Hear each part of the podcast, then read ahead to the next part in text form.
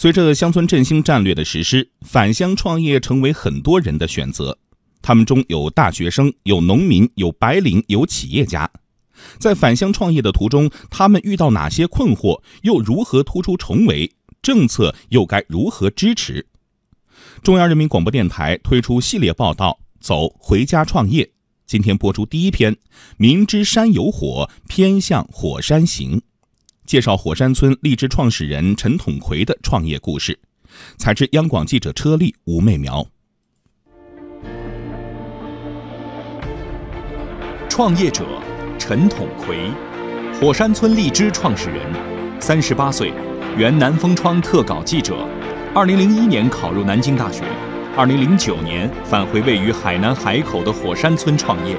他给自己的标签是新农人，帮助农民用自然农法种植荔枝，通过电商平台销售。二零一四年推出火山村荔枝品牌，短短三年销售额累计突破一千万元。抬头是硕果累累的荔枝林，低头是万年喷薄的火石岩。一株株荔枝树植根于火石岩壁上。这里是位于海南岛北部的火山村，两万亩荔枝林就是陈统奎再造故乡的起点。走在荔枝林里，这个戴着黑边眼镜的年轻人能一眼分辨出哪块地用了除草剂。这块荔枝你会看到，它从来不会用除草剂了，都是老百姓用手来拔草。最低限度的用化肥，我们鼓励他最好不要用。这个荔枝采摘之前，我们要做农药残留的检测。如果我们发现他的农残不过关，那我们就不帮。而时光回到二零零九年，他还是南风窗的一名特稿记者。一次赴台湾的生态村淘米村的采访经历，让他的人生突然转折。因为受到了台湾一个特稿记者夫妻，就是台湾新故乡文教基金会的董事长廖家展和他的夫人，他们提出来做生态村呢，一个呢是要做生态保护，第二个呢他提出来要做有机农业，第三个他提出来要做休闲农业。他们返乡创业成功，也是有一个榜样在那里，就给我很好的这个启发。这一年，陈统奎怀揣着仅有的一万多元存折回到家乡，从照搬桃米村的有机农业开始。家乡最大的特点是火石岩上生荔枝，家家户户都是荔枝农。为此，他提倡不用农药、不用除草剂、少用化肥的自然农法种植荔枝，却没有得到乡亲们的响应。最早只有四户果农愿意尝试，甚至连他的父亲也觉得行不通。有各种各样的挑战，让他没有办法去实现这个动力。比如说，我们的老村长，他的四个小孩读了书都出去了，就剩他一对老人，家里地又多，最后他放弃了。他说：“我劳动力实在不行。”从赤手空拳到荔枝产品吸引政府和企业投资达五百万元，特别是近三年来，荔枝每年的销量都呈百分之一百递增趋势。陈统奎的创业路似乎越来越顺，但坎坷却总是一个接着一个。销量上去了，资金流和运输成本却成为发展的拦路虎。二零一五年，陈统奎给时任海南省省长刘赐贵写了一封公开信：“省长，我们回来。”信中他直言，物流成本高企，直接降低了他们产品的竞争力。政府还要花更大的力气扶持。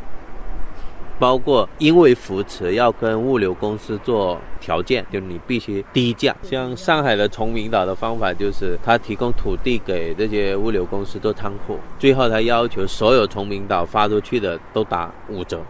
为此，他大胆建议政府在贴息贷款、冷链运输、现代物流等方面给予返乡者支持。很快，他收到了回音。读到我的信就马上批复，然后批复里面有一句话呢。给了我无限的鼓励和动力。省长说，海南需要更多的创业者再造新故乡。我们回来本来就碰到那么多坑，那么的难，如果没有人鼓励我们，我们会更孤独。创业可谓九死一生。在出售荔枝的几年里，陈统奎眼看着不少与之合作的电商平台消失或者倒闭，市场的浪潮从不给人时间放松警惕。有一些人原来在淘宝一年卖五六千万的营业额，突然到第二年就零了，直接倒闭了。因为淘宝不把流量导给这些店了呀，他就导向天猫了。全渠道合作、多渠道合作，降低风险，这个事情很重要。然而，有了渠道，加工能力又成了一道重要的关卡，这成了陈统奎目前面临的最大困难。我们一天的加工量才一万斤荔枝，我们这边的荔枝一年产量接近三亿斤，好年马月才能把我们的荔枝加工完啊！我最揪心的就是这个问题，我们政府不是说要补贴钱给我们去干嘛？一定要做这种生鲜产品的加工生产线。明知山有火，偏向火山行。陈统奎用这句话来形容自己的创业路。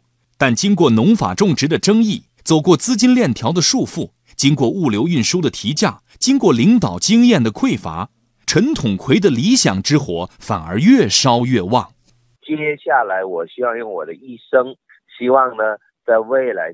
几十年的道路里面去摸索，把一二三产业融合发展这件事情，认认真真的在火山村做出来。也研究怎么把荔枝做这个深加工。我还要在我们村里办特产馆，消费的来到我们这个村，荔枝夕阳西下，养育了祖祖辈辈的火山石泛着光芒。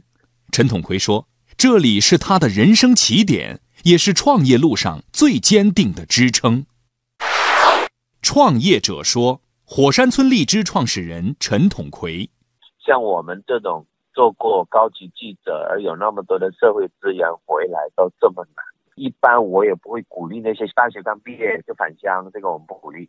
我们鼓励到大的企业，不管是国企还是私企。”外企去历练、去磨练，现在大企业累积财富、累积人脉、累积管理能力等等，然后最后带回一身的武艺，这样回乡村才有用。创业指南针，北京大学贫困地区发展研究院院长雷鸣。从供给侧来说，提高我们这个农产品的品质和质量，比如小陈他们这个村庄里面找出。农产品背后的文化的、自然的一些独特的一些价值赋予的这个产品上去进一步的深化，去挖掘它独特、独一无二的价值所在。这样就说你就在市场上就牢牢的站稳了。这个平台和渠道它都是外在的啊，虽然外在的非常重要，但是呢，最后决定你这个产品价值和产品价值实现的还是你真的那个东西。